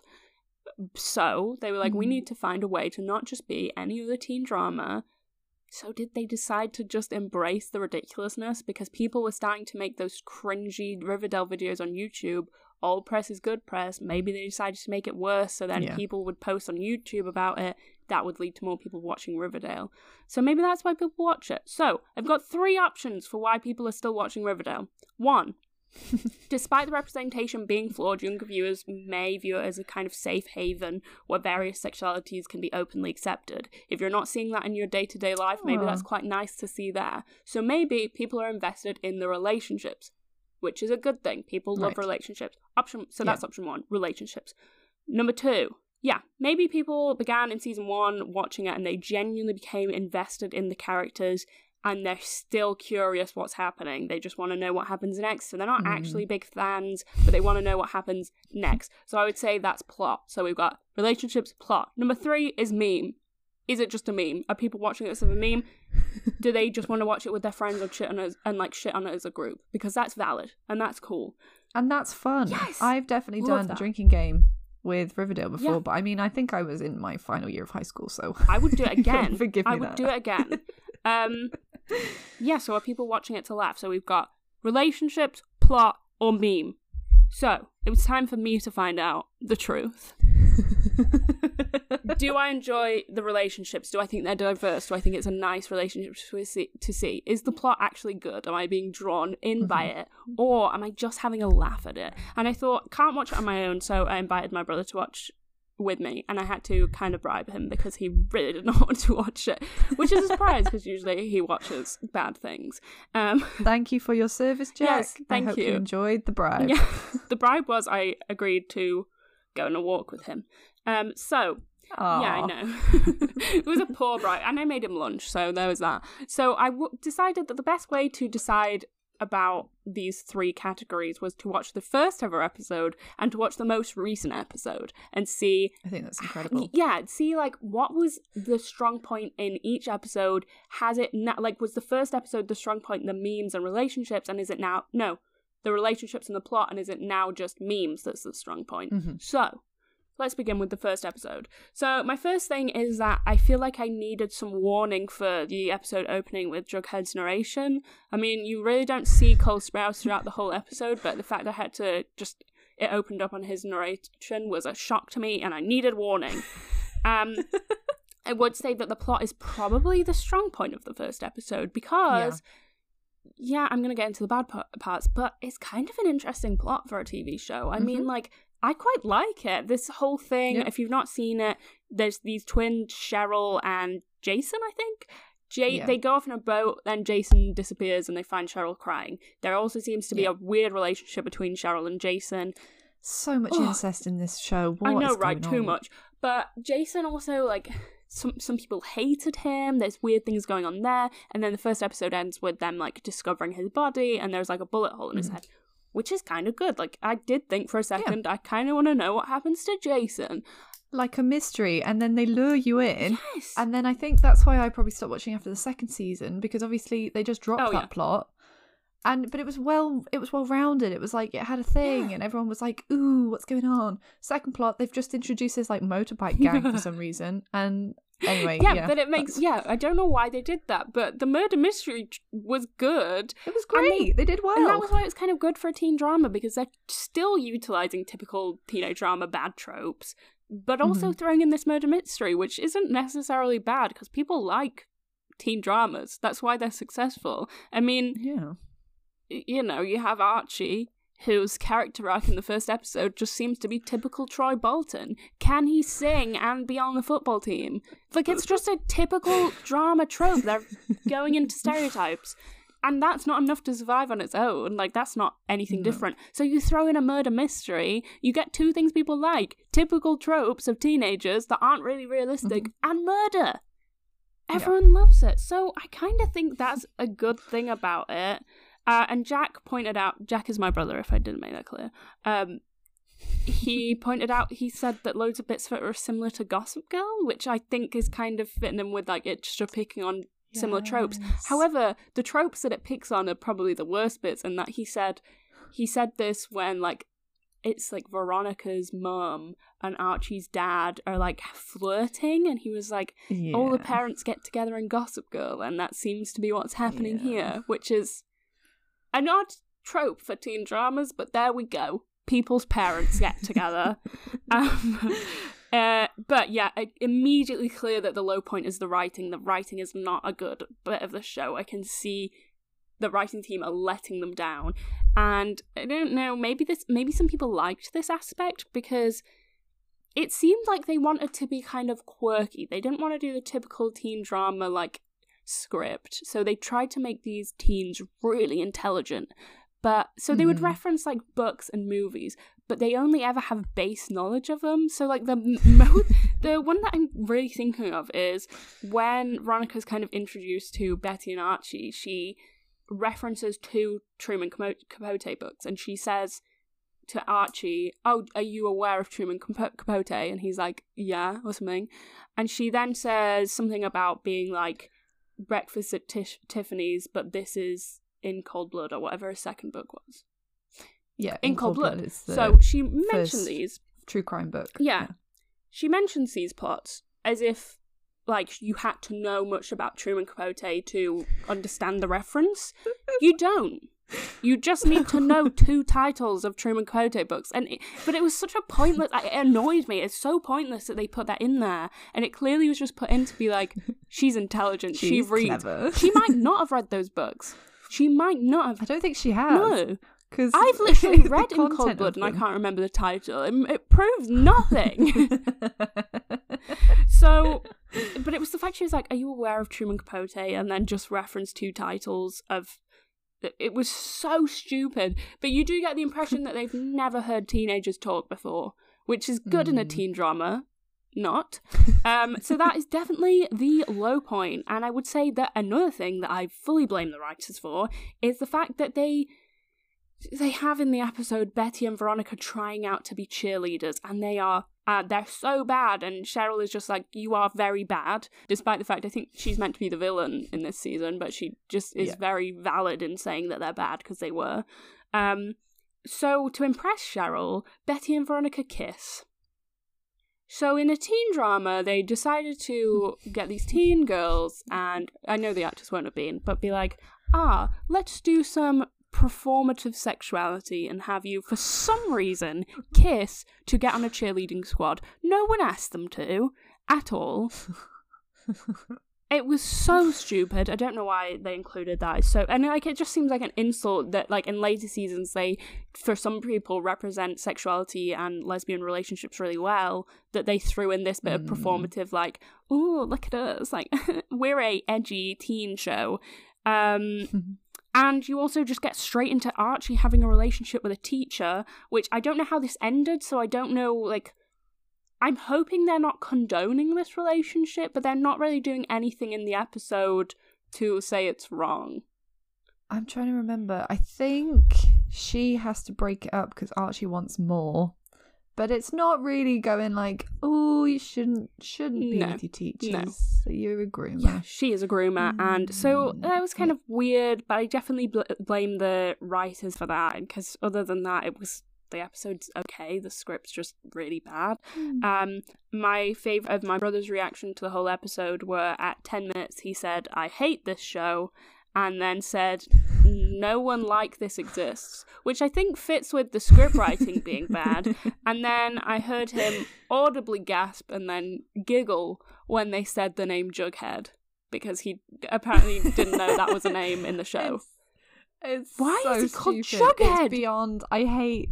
I hate the Yeah, names same. that they give people. And what was the other one? Oh, Archiekins and like, Daddykins. The fact that she calls him Archiekins the whole time, I think that's also what put Oh, me off yeah, more than anything. It I was like hate I can't say listen it, to like, Veronica say Archiekins because I do one think the girl who plays Veronica has probably like got some potential, but I feel like they just target her in particular with the bad script. She seems to get mm. the worst of it because there's no way that she could like convey a serious scene and then have to end it with her saying "daddykins" to her dad.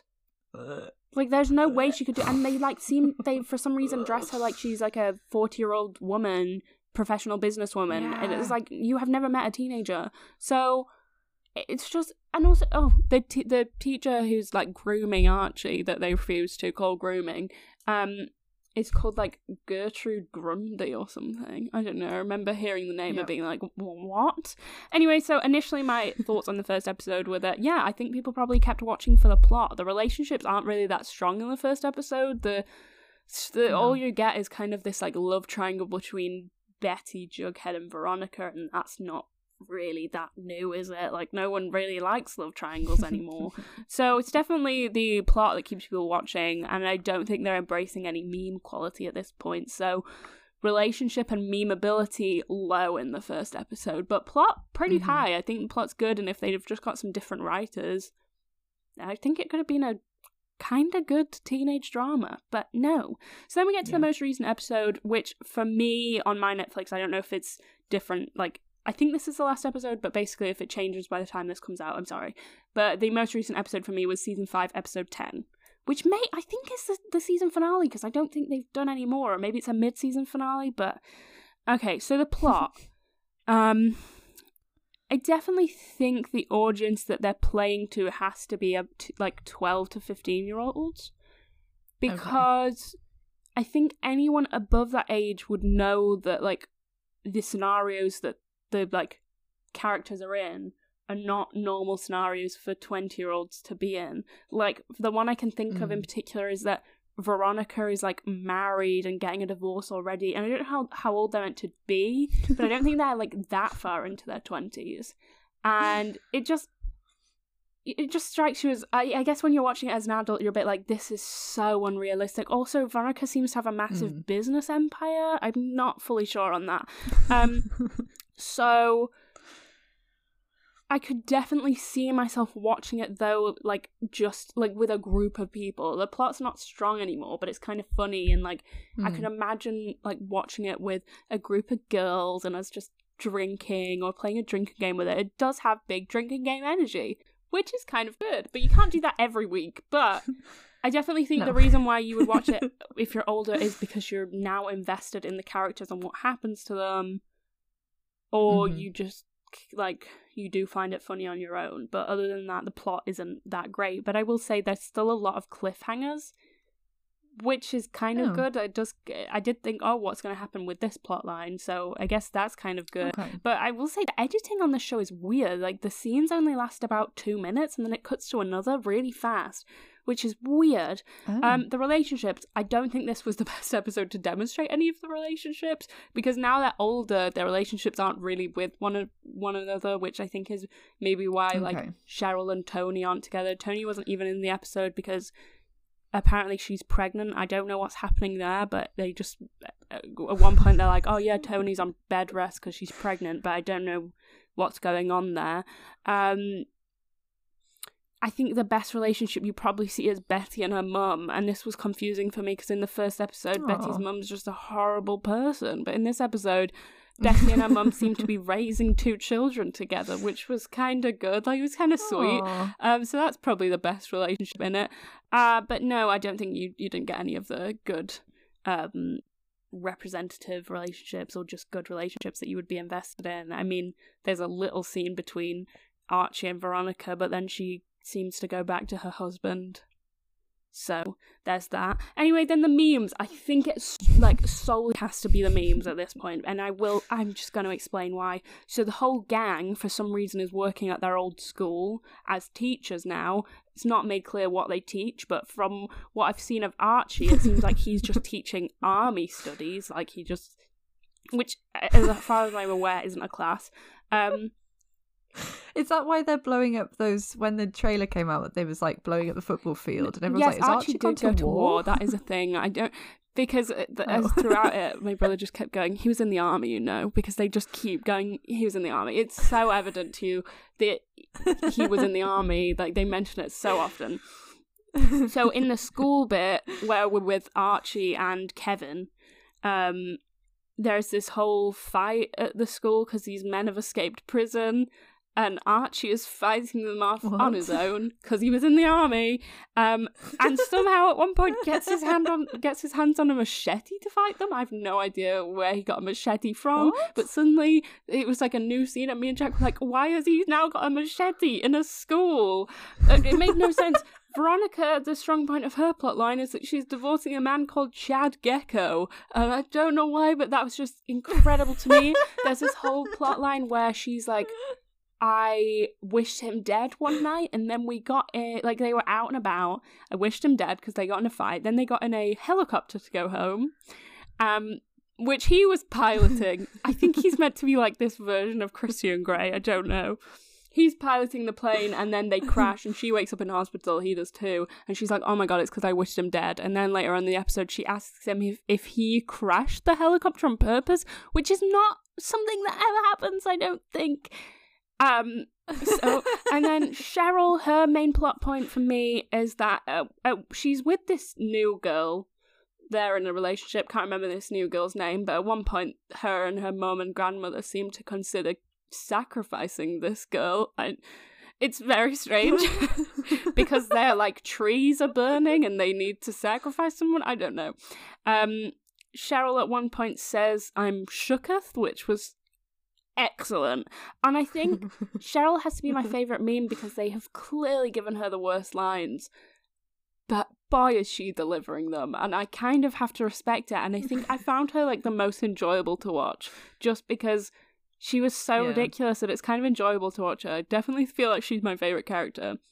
Then we get on to the last two memes. Um, these are the best bits of the episode. So we've got memes from Jughead, Jughead and Betty. So Jughead, um, for some reason, looks super old now. Uh, he looks creepy and really like sweaty. I don't know. I think this is a. He's got this weird little mustache, and I hate it. Um, but for some reason, like the other characters are going through like some serious stuff in this episode, like adult things like teaching in a high school. Betty's in the FBI. Veronica's getting a divorce. Kevin works at the school doing the Glee Club. Cheryl is going to sacrifice her girlfriend. Like they're all doing serious things, and like Jughead's whole plot point in the episode is trying to get some magic mushrooms so that he can write this short story because he like needs to access his trauma or something. And I also don't know if they couldn't call them magic mushrooms in the episode because they will only refer to them as maple mushrooms. Um, and then the the episode ends. Oh, he sees an alien and we don't know if this is him on like drugs, like because he's on the mushrooms, right? We don't know if it's relate, uh, like it's due to that, or if he has been abducted by aliens. Because the episode ends with like his, I don't think she's his girlfriend, but this girl he's like hanging out with. She comes down and like she'd handcuffed him while he was on his trip, which was so stupid. And she comes down and there's like blood everywhere, and he's nowhere to be found. And yeah, you I think you're meant to believe he's been abducted by aliens. Because the last you see of him is like he's walking towards this bright light, and at one point he sees an alien in the episode. So don't know what's happening there, but I absolutely love it. I'm kind of invested. Then, oh Betty, this is the perfect plotline I in any TV show ever. I absolutely adore it. Betty's in the FBI, as I mentioned earlier, um, because and that's what I mean about like I don't think these are like normal plot lines for people in their twenties. Um, Mm.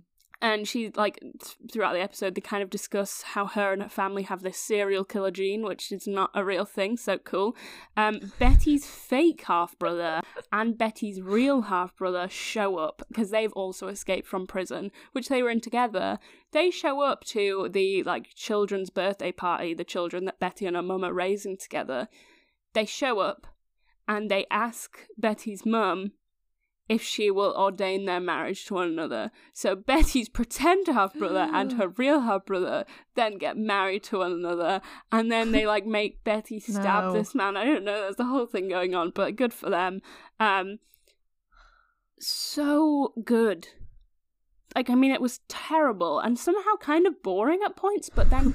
They would throw in something like this. The fact that these two men came in and went, "We want you to marry us," was incredible.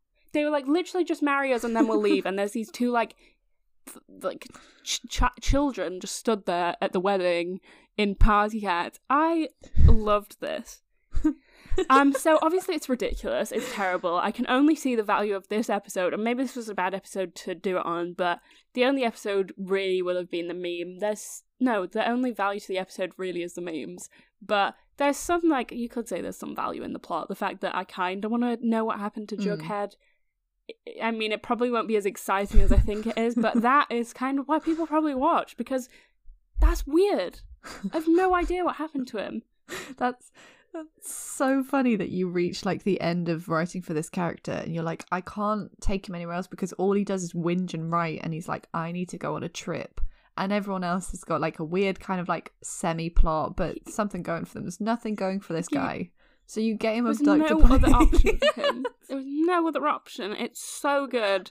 Um, but yeah, I, I can Wow. only assume that the people who are like our age and watching it are either just too invested in the plot at this point and they need to know what happens to their favorite characters, which is fair. I get like if you're a Yeah. full on Cheryl and Toni shipper, you probably want to know if they're going to end up together. That's Yeah. fair. I probably would too if I'd watched the whole thing and you just broke up my favorite couple. I want to know if they end up together. That's fair. I also kind of want to know what's happening with Toni and the babies. Like, why is she now having a baby?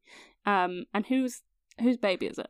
Anyway, so I can just I, other than that, I just think people must be watching it because it's so ridiculous. Um, and that's that. I just think that's the only reason why. And then just to end on, I just want to finish with my top five cringeworthy moments from Riverdale. So number five, the band. I don't have context for this, but I think it happens in season four. Um, Betty, Veronica, Jughead, and Archie, and then Kevin is on the keyboard for some reason, form a band. And you probably know this because it's such a good meme. Um, Cole Sprouse, once again, cannot sing, uh, so I don't know why they keep making him. But the bit that's the meme is for some reason they decide to just shout out everyone's name. So like, here's to Ronnie and Archie and Betty and Jughead and Choni, which is a ship name for Cheryl and Toni, and Choni and Reggie and me. Incredible. Why does that exist? So good. Um, number four is the musical episodes. I don't know why they've done so many. Why do they exist? But my favorite one for how terrible it is is the Heather's one. I'm, I think I've linked a video to just show how terrible it is. Um, the choreography, there's a bit where Kevin is singing and they're just doing this weird little sway thing. So bad. Um, yeah, and another example of Cole just not being able to sing, so well done. Number three is Chad Michael Murray, who is just a legend of the teen dramas, having a cult on the show that harvests organs. like the fact that they were like, okay, who used to be big on teen dramas in the noughties? Chad Michael Murray was the hero of teen dramas. Oh, he was everywhere. Like you know, we all came out of watching a Cinderella story, and we were like, Chad Michael Murray is my life now. And they were like, let's take this legend. They knew what was going to get viewers in. They were like, take this legend of the noughties teen drama, bring him into our teen drama, and have him have a cult that harvests organs. and then I think he like he's trying to propel himself in a, a rocket on the last episode, and then he dies. Uh, number two is oh, the last two. You've got to know what they're going to be because last the second to last second one is Archie saying that means you haven't known the triumphs and defeats, the epic highs and lows of high school football, to a boy who's in juvie with him, who had to drop out of high school to sell drugs to spot his nana, and he says to him that he doesn't know the epic highs and lows of high school football. Uh, so the last one, you've got to know what it is. Oh, you've got to know. If you're familiar with Riverdale memes, you're going to know it. Jughead saying, in case you haven't noticed, I'm weird. I'm a weirdo. I don't fit in and I don't want to fit in. Have you ever seen me without this stupid hat on? Thank you, Riverdale. Thank you for those moments. I have to like I have to give credit to you. If you wrote those lines seriously, congratulations. That is the worst writing ever. But if you didn't, you you have probably pulled off the most elaborate heist in the history of television and that you have created this TV show that people think they're meant to take seriously, but actually it's a massive joke. And I choose to believe that. That they are just. Yeah. I can't live in a world where Riverdale is a serious TV show that exists.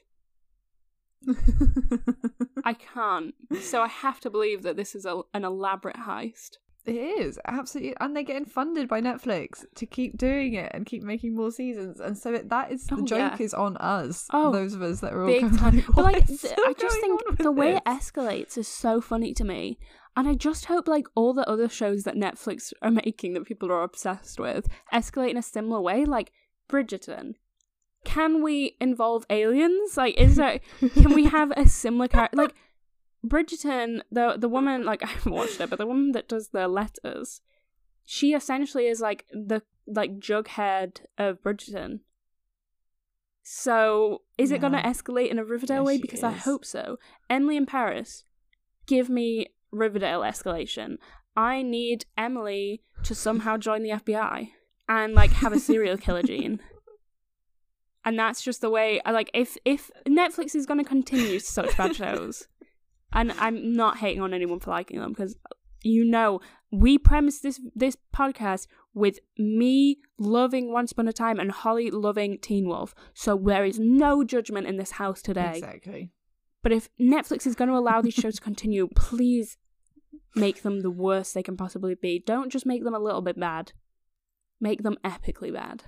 And that is my last message. Because what we got is here we've looked at 13 Reasons Why, which was a show that never admitted that it was doing stuff wrong. It never embraced that Yeah. No. and it just continued to do things worse and worse. And then we have Riverdale, which I'm hoping this is them just embracing that they're so bad, and to get viewers, they just have to be more and more terrible. So uh, that's it. Holly, have you got any conclusionary thoughts? I just think that Yeah. if you're a teen by any chance, and I know lives in No.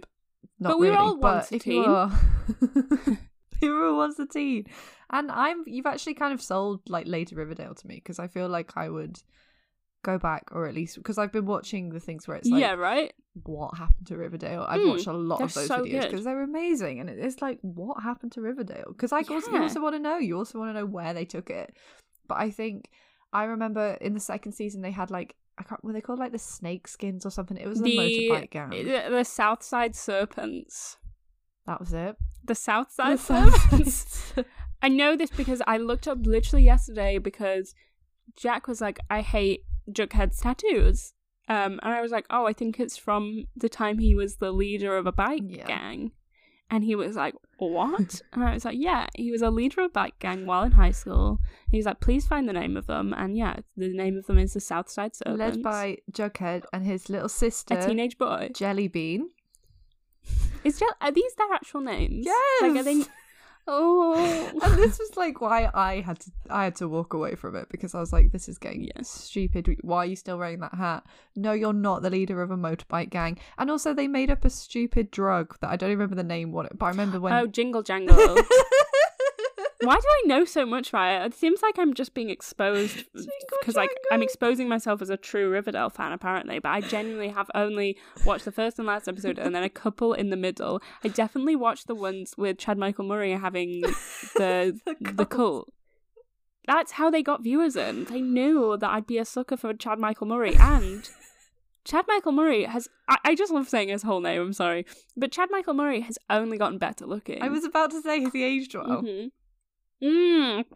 So much better looking now. He's got like a little beard and like longer hair. I don't know why I don't see him in more things. Only I, Riverdale. now I'm just thinking about Chad Michael Murray. yeah, I think. I mean, I kind of before I found it kind of annoying, but I enjoyed watching the like people reacting to being like, "What is happening Yeah. in Riverdale?" So I think for the meme content, great. I'm very happy. Thirteen Reasons Why is over, and yeah, I'm kind of sad that I'm not like in that teen thing anymore. I'm not. I'm not the target audience I- for it. I'm sad too. I think, but we've had we've had our We've had our fun. We did. We've had our fair. fun, and yeah, please, please let us know because it'll provide us so much joy. If you also have like a cringy teen drama story, was there a teen drama that you absolutely loved that is just embarrassing now? Were you on Superwholock Tumblr at the time? were you a big person on Tumblr in that time? What were you obsessed with? Please let us know, and please be equally as embarrassing as us because yeah. we have named two of probably the most embarrassing teen shows. Like, hmm so if you think you can top us, I dare you. Yeah. I double dog dare you because, like, if you've got something that's niche bad, oh, I I want to hear it. we want to know. So we will conclude very quickly with some TikToks of the week. Um, mine was. Oh, so mine's from at I'm Beyonce always. Um, love the name. So this one is kind of I want to say redemption arc just because we always are so mean about this man, but I feel like he kind of deserves it. So it's a, a TikTok of Jimmy Fallon, one of the Jimmys. But I know we were kind of mean about him last week about him not like because Tina Fey's obsessed with him, and we always refer to. Jimmy Fallon and Kimmel Jimmy as Kimmel. just the Jimmys because get we, cannot tell them apart. Yeah. And I don't know if that that's maybe because they're not like on the TV here all the time, but how do you tell them apart? I swear they look the same. hmm And they're both called Jimmy. How do you have two Jimmys doing the same job? Anyway, the redemption arc for Jimmy Fallon is I actually laughed at this because it's Jimmy Fallon hosting, I think, the Emmys at one point, and he's like running around the stage with like an auto tune mic, doing that like roboty voice that I was trying to do earlier. Um, and he's just going, everybody ready to party as he runs around the stage, which isn't very funny. Um, but then he falls over. like, he's still got the autotune mic and he's going, ow, help. and then it ends with him going, don't just stare at a human like this. and it actually made me laugh, so I wanted to share it as a semi redemption arc to whichever Jimmy that was. Jimmy Fallon, actually. Um, I'm sorry if we've hurt your feelings, Jimmy Fallon. I do think uh, criticism is valid sometimes, oh my god, absolutely. I will say that because but the thing is, both of the Jimmys have done blackface. I swear. oh, for God's sake. So, so like we do have valid criticism, but I did want to say that like I actually found that funny. And Steve Carell was in the audience, and he was finding it equally as funny as me. Holly, um, my TikTok of the week comes from Sage Spirit One One One, love the name. um, who has done a remix dance to that sped up to Boris Johnson's like incoherent babblings, and I get so many of Love these on my this. for you page. I don't know why, but it's always like get a lovely blue passport, and I think this one he says, "Yes, you invertebrate jelly." Why do I feel like I might have seen these? you probably have like people the- are very the creative. blue with- Reminded me of something. blue passport. blue passport. um, yes, please. We will be sharing these lovely TikToks on Saturday. Instagram on Saturday. So get there on Saturday, or if you can be bothered, type in the ads that we have said today on TikTok and give everyone a nice follow and give them a comment saying, Came here from Culture Hang. you don't have to do that. But if you want to, that'd be fun. Also, we have a TikTok. Go check it out. We got some cool discussions going on this week Yeah, we did. on the comments. So we love to see discussions going on. That's great. We love it. we love discussions. So, Holly, closing message for this week. I think if you like what you like, the world is hard enough to Yep. be, you know, petty about things. If you like Gabby Hanna's poetry, no one can take that away from you. But just maybe don't look at Twitter what she's doing at the moment because it might undermine. No. And yeah, I think that's a good final message in that, like, kind of what we've said today. Um, valid criticism, always good. Always good. Mhm. Always good to have opinions and criticism that is valid to Yeah. you. That is fine and lovely. yes. Um, but keep it valid, guys. We know you will. Anyone listening to this is a lovely human being. We Indeed. only have the nicest viewers. And we will say um, that we have. I'm just trying to figure out what our scheduling is. Yes, on Friday we will have the final episode of the season of Remember When. Um, you don't have long to wait, hopefully, for another season, but it's our final season where we will be deciding which one of the pop culture moments was the best. I So it's going to be quite something. High tension, high drama. And yeah, I think we will be giving a big thank you to everyone who's been on Remember When, but we just want to give a quick thank you here too. So thank you so much for anyone who's on it, and go check out Remember When, and then go check out the people who were on it because they were all they super were lovely. wonderful. Yeah, Yeah. every one of them. And thank you to all you guys as well because we've been having a good time podcasting, and to do so. And it's because of you guys, and also because we love it, but also because of you guys. It's both. One because we love it, two because everyone is so lovely. So thank you and you. goodbye. Bye bye.